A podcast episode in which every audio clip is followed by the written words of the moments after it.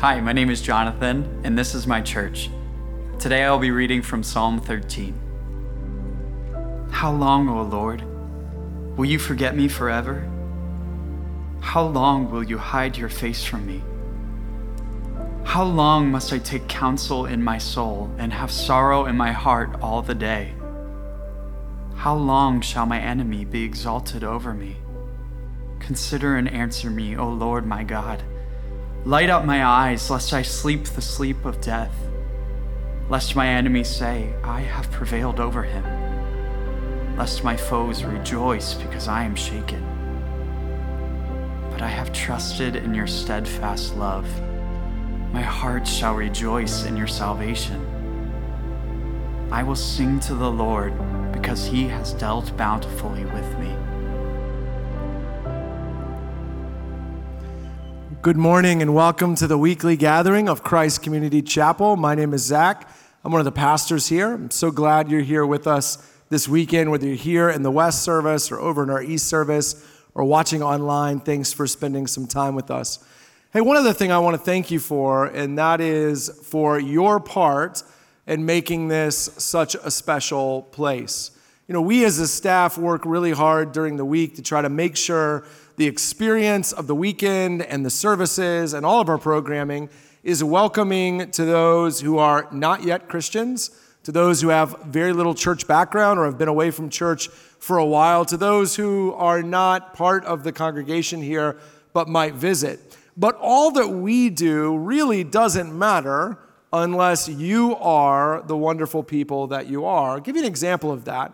Uh, we heard from someone who visited last weekend for the first time. Uh, he was gracious to share some of his story. He hadn't been in church for a long time, had grown up in church, walked away from it, and came back and wasn't sure what to expect.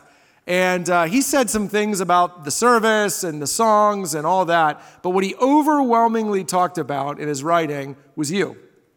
I mean, he talked about from the parking lot all the way in and all the way back, all the people that greeted him, that said hello to him, that recognized that he was new, helped him find things, navigate the building. Uh, he actually said this He said, uh, The people I met at your church are unlike any other people I've ever experienced in my life. Isn't that cool? And I want you to know, I want you to know this that it really doesn't matter what happens on the stage if you aren't you. Most people who visit a church, by the time we get to the service, have already decided if they're going to make it back or not, based on the way that you have interacted with them. So thanks for being kind. Thanks for stepping outside of your comfort zone. Thanks for loving a stranger. Thanks for making this such an awesome place. Well done. I'm really proud of you, and thanks for the teamwork in that effort. Hey, I'm really excited to continue our sermon series going through the Psalms, uh, looking at 10 Psalms over the course of the summer and learning this is what we hope at least learning to share our hearts with God. You know, we, we are in a culture that does not do a great job of teaching us how to articulate our feelings, how to express ourselves, how to take positive and negative things that we're feeling and share it with those around us in order that they might love us, the real us, not the sanitized version or the pretend version, but how we really feel, who we really are. And we want to learn to be those people, not just with each other, but with God. Learn to take our actual selves to God, to pour out our hearts, however we might be feeling, whatever might be going on to God, and to believe that He loves us as we actually are. We've been so excited for this series. It's gotten off to a great start. Speaking of which, thank you so much for grabbing one of these Psalms prayer books. In the last two weeks, we have given away over a thousand of these. And what's so exciting about that is it means tomorrow morning when I wake up with my coffee and I work through Psalm 6, which is what I'll be on, I'm not just spending time with God. In some ways, I'm spending time with over a thousand of you as we work together to hear God's voice to us in the Psalter. By the way, we have a few left in the atrium. At least we did at 8:30. I don't know now, but if you want one of these, you didn't get one, make your way there right after the service and grab one. But one of the things I want to remind you about is that in the beginning of the book, is this thing called the feelings wheel. Uh, it's going to be on the screen behind me. It's a super helpful tool to learn to articulate your emotions with each other and even with God. It works very simply. You start in the middle of the circle and you work your way out. So if I were in the yellow quadrant, for example, or it's actually not a quadrant, whatever that is, If I were in the yellow section, I would start with I feel happy. And then I would divide happy up into a more specific word. Maybe I might say, I feel content. And then it would divide content into an even more specific word. So maybe I would say, I feel free. Part of learning how to really talk about our feelings is learning how to pray, learning how to take those to God. God, here is how I feel. That's what we're spending the summer learning. Speaking of which, if you have a Bible, would you take it out and open it to Psalm 13? We're going to be t- talking about what it looks like to pray to God in a season of lament.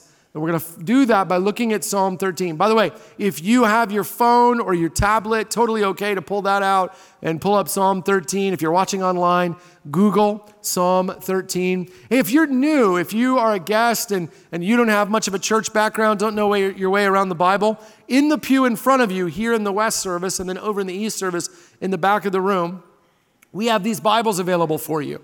And I preach from this Bible, and the reason for that is so that I can tell you that today's reading is on page 423. So you don't need to know how to find Psalm 13, you just need to know how to count, and you can get to Psalm 423, and I hope you'll join us as we work through it. And by the way, as we work through it today, I have three points I'm going to use as an outline to make sense of Psalm 13. Three points, and they go like this What is lament? What causes it? And what do you do with it? Okay, what is lament? What causes it? And what do you do with it? All right, let's start with number one. What is lament?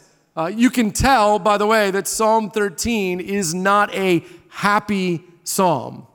It is, it is not a happy psalm. It is not a happy prayer. It is not a happy song. It comes at a time in the writer's life that is difficult. Things are not going well. And the reason why that's important is because I want you to understand that lament is the passionate expression of grief and sorrow. Lament is the passionate expression of grief and sorrow. Look what the writer says Psalm 13, verses 1 and 2. He says this How long, O Lord, will you forget me forever? How long will you hide your face from me? How long must I take counsel in my soul and have sorrow in my heart all the day? How long shall my enemy be exalted over me? The writer is reflecting on a difficult time of life. He's coming to God with an expression of grief, of sorrow, of loneliness, of isolation, of accusation, with questions and with anger. That is lament. Lament is the outpouring of a heart that is experiencing grief and sorrow. Now, I want to be clear on this. Lament can take two forms. And if we're not careful with this, your personality might have you opting out of Psalm 13. Here's what I mean one expression of lament is public. It's public. It, is a visceral, out loud, external, groaning, moaning, uh, weeping, anger, questioning kind of season. It, is, it is the expression publicly or outwardly of an internal struggle. That's what's happening in Psalm 13. I mean, this guy is saying, How long, O Lord? He isn't bashful. He's not worried about who hears him or who knows what's going on. He, he is being bold. He is struggling in public. Sometimes life throws something at us that is so painful if we experience enough death, enough disease, enough relationships that are falling apart, a, a, rebellious child, a family member struggling with addiction, sometimes in life we can experience something that's so difficult that we lose any sense of who's around. We, we stop caring about how we come off. We stop worrying about this public persona and we fall apart in front of everyone. For some of us, that's easier, depending on your personality. For some of us, that's harder. That's why I want you to understand that a second expression of lament is private. So when I say that lament is the passionate expression of grief and sorrow, please don't hear out loud, public, noisy. That's not necessarily true. Lament can be an internal reality. It can be a heart that is full of questions, full of anger, full of grief, full of sorrow, but a mouth that is not moving, that is not sharing. It can be a reason that you're here this morning, but you're disconnected. You're not looking to contact, to be in contact with God, to, to change, to grow. It's because you're struggling. Yes, you're not expressing it, but internally you are lamenting. So that in the Old Testament, they used to sit in sackcloth and ashes. They would tear their clothes and, and sit in sackcloth and ashes as a public spectacle. Look at me, I am suffering. In our culture, that tends to happen on the inside. In fact, to help you maybe grab onto this even more, consider for a second this feelings wheel that I referenced earlier. And I want to draw your attention to the blue section, which deals with sadness. I think it's going to be on the screen behind me. But lament is a word we don't use all the time, so you may not know if you have experience with it. But it really is summed up by these words. I'm going to read them to you sad, lonely, vulnerable despair, guilty, depressed, hurt, embarrassed, disappointed, inferior, empty, remorseful, ashamed, powerless, grief, fragile, victimized, abandoned, isolated. Do any of those resonate with you? Do you know what it is to feel those things? That's what the Bible means by lament. Let, let me give you a, a story. I, at a church I previously pastored, we had a lot of medical personnel, and, and I had one friend there who told me that on the first day, her first day of her residency, the very first patient that she had interaction with was a little girl. And the little girl came in because she had been uh, dealing with an illness and they were trying to figure out what caused it. And my friend realized, she's the one who realized that the girl's mother, who was a high school chemistry teacher, had been poisoning her. Little by little, bit by bit, this little girl had no idea that the reason why she was sick is because her own mother was trying to slowly murder her. I asked my friend, What did you do? And she said, Well, I did all the things you're supposed to do. I, I called child services, I, I called the police. They, they came in and took the mom away. She said, But then I just kind of stood there. She said, I was in the hallway and I didn't, I couldn't move. And, and I began to cry and my, my, I was making fists with my hands. And I started to think that I didn't want to be a doctor anymore. First patient. I don't want to do this. I don't want to be a doctor. And she said an older doctor came up and took her by the shoulder and led her to the very back of the hallway where a stairwell was in the, in the back. It was the kind of stairwell that you wouldn't use unless you knew it was there. You'd have to have a knowledge of the building. He, he took her back there and he took her out to the stairwell and he said to her, This is where we come to cry. This is the crying stairwell. And, and I don't know how to say it better than to say lament is what happens in the crying stairwell. Whatever that is for your home, your marriage, your family, your career. Lament is what we feel in the crying stairwell of our lives. Second, I want to talk about what causes it. What causes lament? I, I want to warn you that this is going to be tough, but, but we have to press in here. You might be thinking, well, what makes it so tough? It's obvious what causes lament. And you're right, there are two causes. The first one is obvious it's grief, it's sorrow, it's pain. What, what causes lament is when we experience the difficult circumstances of life. It's when, it's when someone close to us gets sick. It's when someone dies. It's when a relationship falls apart. It's when we struggle with a child. It's when we lose our job, when we can't pay our bills. It's any number of things that cause us pain. The, the, the, first cause of lament is easy. When we experience a difficult season of life, we experience grief, we experience sorrow, we experience all the words that we just read from the feelings wheel. We begin to lament. And I want you to know that that cause is universal.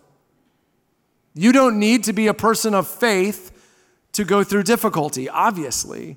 You don't need to be a Christian to, to struggle through the death of a family member or a friend, to, to wrestle with a relationship that is falling apart, to have a rebellious child, to lose your job. Grief, sorrow, lament, they're not uh, uh, uh exclusive to Christians. The first cause of lament is universal, but there is a second cause. And the second cause of lament is theology.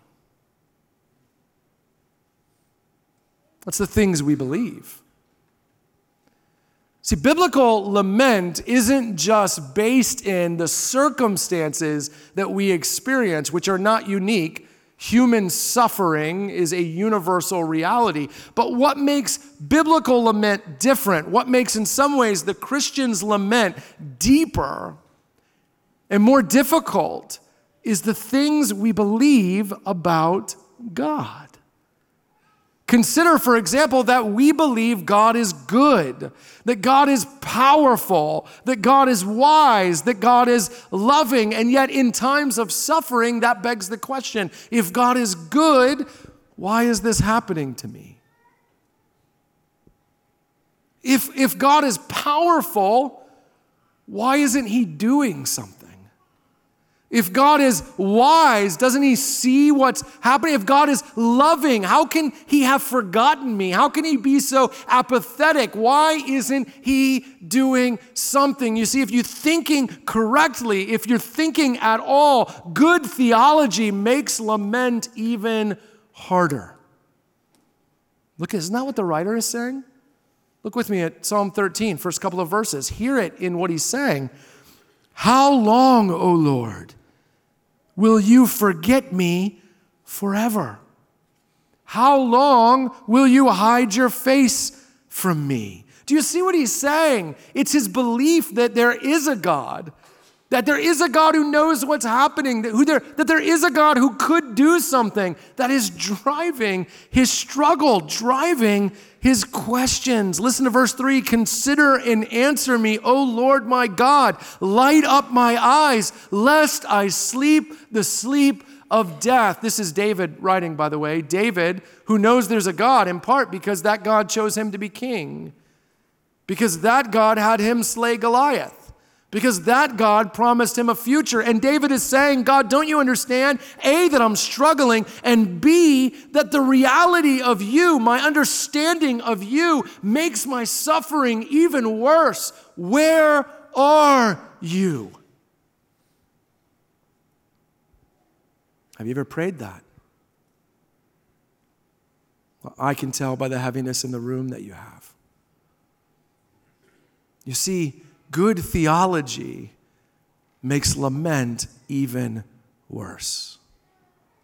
I could show you this in two ways. One is a little silly, one's a little more serious. I, when I was in college, I went through a period of time where within like three months, I locked my keys in my car like eight times. And, you know, whatever, I'm forgetful, I'm absent minded. That's true of me. If you know me, you know that's true. But the one particular time was like my third date with Amy and I had planned a picnic. Okay, it was very romantic. I had really planned it out. I mean, it's as romantic as you can be. I, we probably ate ramen noodles or something when I was in college, but, but it was a picnic. Anything you eat on a blanket at the park just tastes better, right? So, so I planned this big picnic, and it was about halfway through the picnic that I realized I didn't have my car keys. And Amy was gonna realize she was dating an idiot. So I began to pray, not, not on the outside, but on the inside. And I've never prayed so hard in my life God, you made the universe, maker of heaven and earth, right? You split the Red Sea. You made the lame walk, the blind see. You raised the dead. It is small. It is a small thing, oh God. Right? I'm walking to the car. God of Abraham, Isaac, Jacob, and Zach. Please, please have the door be unlocked. And when I get to the car and I pulled on the handle, both Amy and I both were probably saying, How long, oh God, will you forget us? Right? So we had to call AAA. right? But that, that just proves the point, right? Is, is God, if you're out there, God, if you care, God, if you're powerful, God, if you're able, God, if you're loving, God, if you're wise, couldn't you just unlock my car? Of course, that's a small thing, and I should learn responsibility. But I'll tell you another time, I was at a coffee shop meeting uh, another doctor. Her name was Karen. She was not a Christian. We were meeting because she had a lot of questions. She's a wonderful person, inquisitive, curious, very kind. I loved meeting her to talk about Jesus. And she was very polite. So usually when she would come in, she would sit down and she would ask about Amy and the kids, and we would do small talk until she would get to what were really deep questions. Talk about praying on the way there. I would just pray, God, please, please, we're both going to look like an idiot if I don't have an answer to her questions. But one day she came busting in the door of the coffee shop in scrubs, straight from the hospital, sat down and looked at me and said, I just watched a six year old die of leukemia. How can you believe in a good God in a world where that happens? You see, she was lamenting, and she was rightfully connecting it to the theology I was articulating. Now, before I come back to that, let me just say this the question of a six year old dying of leukemia is hard for everyone. Doesn't matter what worldview you come from, doesn't matter what faith you have. I asked Karen in that moment, Well, Karen, what do you believe? Which in seminary they teach you is a great stall tactic. And she said, Well, I believe we came from nothing and we're going to nothing, and that life is about finding meaning and purpose, but ultimately this whole universe will fade away. And I said to her, Is that what you told the parents? Hey, your child is basically a random collection of molecules here today, gone tomorrow, really isn't worth getting upset about, just have another one. And she gasped and said, no way. And I said, yeah, I don't like that answer either. That's a tough question. But what Karen is tapping into is if you are really serious about thinking about God, if you are really serious about a relationship with God, about believing that God is wise and good and loving and just, then you are going to experience lament. And it is going to be doubly bad. And you are going to find yourself saying, How long, O Lord, will you forget me forever?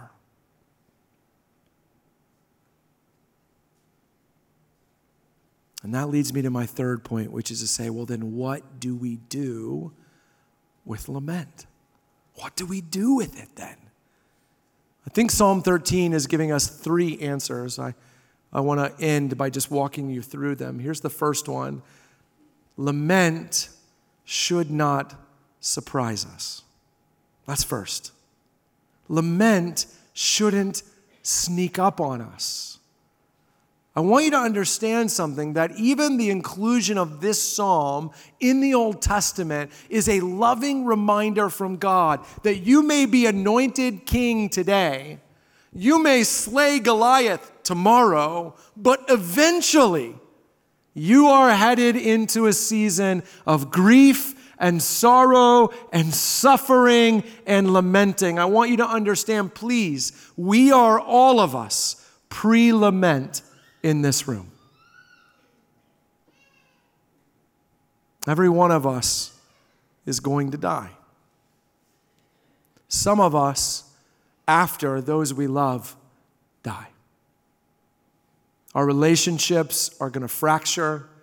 Our children are going to disappoint or be disappointed in us. Our careers are going to fizzle. Our bank accounts are going to dry up. We will all suffer in this room. And that's not healing, I know, but in some ways, the reason why lament rocks us is because it sneaks up on us. But the God of the Bible loves us enough to say, hold on, it shouldn't. I'm telling you, in this world, you will suffer.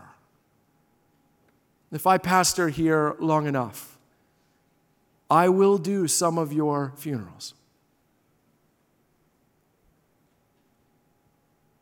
I will do the funeral of the person you love. We will sit together and cry together in funeral homes, emergency rooms, living rooms. It is inevitable. If I'm here long enough, you will be at my funeral You'll cry with my wife and my children. We are all pre lament. There was a song when I was in high school that was popular that had a line that went like this. It's always stuck with me. The singer says, I am invincible. I am invincible as long as I'm alive. What a great way of capturing how bulletproof we all feel, but we are not.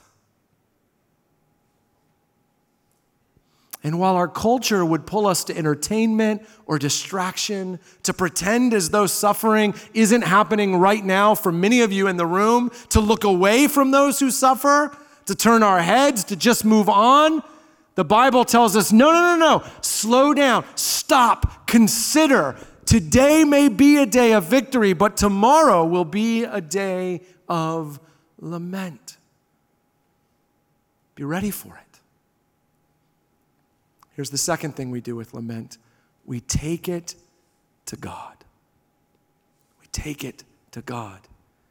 Listen, if you're here and you're not a Christian, and when you think of the Bible, you think of it as this kind of propaganda piece holding up a religion or maybe even a God who's so insecure, he has to give a book about how wonderful he is. I get that, I really do. Except for if that's what the Bible was, you wouldn't put Psalm 13, 1 and 2 in it.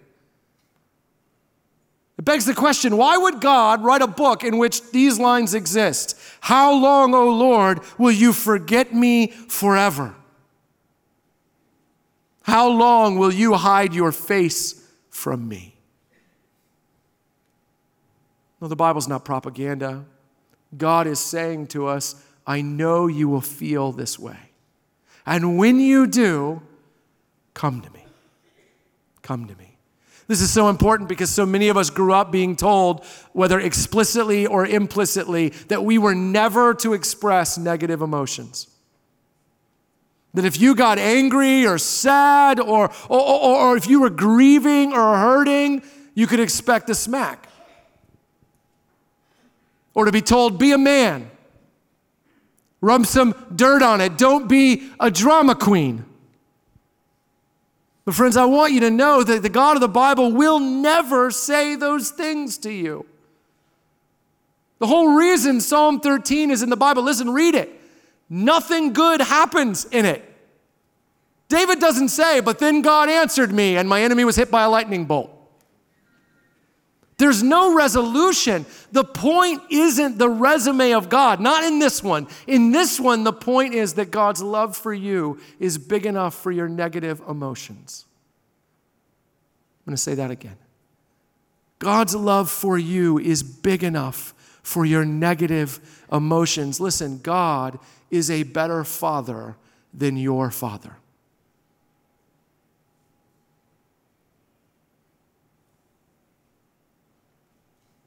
So, what do we do with lament? What do we do with anger? What do we do with questions? What do we do with accusations? What do we do with frustration? What do we do with struggle? We take it to God. God, it's Zach. I'm so mad at you. I don't know if you're paying attention. I don't know if you care. You know, I was told you were good. I was told you were wise. I was told you were loving. I was told that you're powerful. And it doesn't feel like that. And I know some of us say you can't say that stuff to God, but I'm telling you that the reason why you're so stuck in your spiritual growth is because you can and you have to. God's love for you is big enough for your negative emotions. Here's the third thing you do with lament you preach what you know to what you don't know. You preach what you know to what you don't know. That's what David does. Look at how the psalm ends. He's talked about his struggle. He's angry. He's frustrated. He's hurting. He's grieving. He's accusing. He's questioning. And then this is what he says, verse 5 and 6 But I have trusted in your steadfast love. My heart shall rejoice in your salvation. I will sing to the Lord. Listen to this tense because he has dealt bountifully with me. In fact, if you write in your Bible, you should underline he has. And if you're using one of these Bibles, underline it for the next person. Because what David is saying is, God, I don't know what you're doing, but I know what you've done. I don't even know who you are right now, but I know who you've been. I don't know how you feel about me right now, but I know how you felt about me in the past. He's using what he does know to preach to what he doesn't know. Friends, that's exactly what we have in Jesus. When I sit with you in the funeral home or the emergency room or the living room, when you sit with me in mine, we won't have answers for each other. Why is God doing this? Why is God letting this happen? There are no answers to that. And anyone who tries to answer that, you should run from them. All we will be able to do is to say, well, let's go back to what we know. And what is it that we know? We know God's wise and loving and powerful and good because he's proven that in Jesus, who lived sinlessly in our place and died sacrificially up under the anger and wrath and judgment of God as part of their mutually agreed upon plan to rescue us from our sin and his judgment. He's raised Jesus, ascended him into heaven, seated him at the right hand, and made him our gateway into the kingdom. Friends, I don't know what God is doing in your suffering, but I know who he is. I know what he has done. And that's what I need you to preach to me, and that's what you need me to preach to you. The Apostle Paul says it this way in Romans 8. It's going to be on the screen behind me. He says this What then shall we say to these things? If God is for us, who can be against us? He who did not spare his own son, but gave him up for us all, how will he not also with him graciously give us all know what Paul's saying? I don't know what God's doing, but I know what he has done. God says, Run to me, run to me, and I'll remind you of how much I love you and who I have been and will be always to you. Let's pray together. Father God, thank you for Psalm 13. Thank you that your love for us is big enough for our negative emotions. I think about Isaiah in the book of Isaiah. He gets one glimpse of you and says, Woe is me, I'm, a, I'm, a, I'm an unclean man with unclean lips. I come from a people who are unclean. And yet you and your holiness say to us in Psalm 13, when you're mad at me, when you're, when you're struggling, when you're suffering, when you're questioning, come to me. Holy Spirit, would you drive us to the Father even when we don't believe we can go? Would you remind us of what we have in Jesus? In his name we pray. Amen.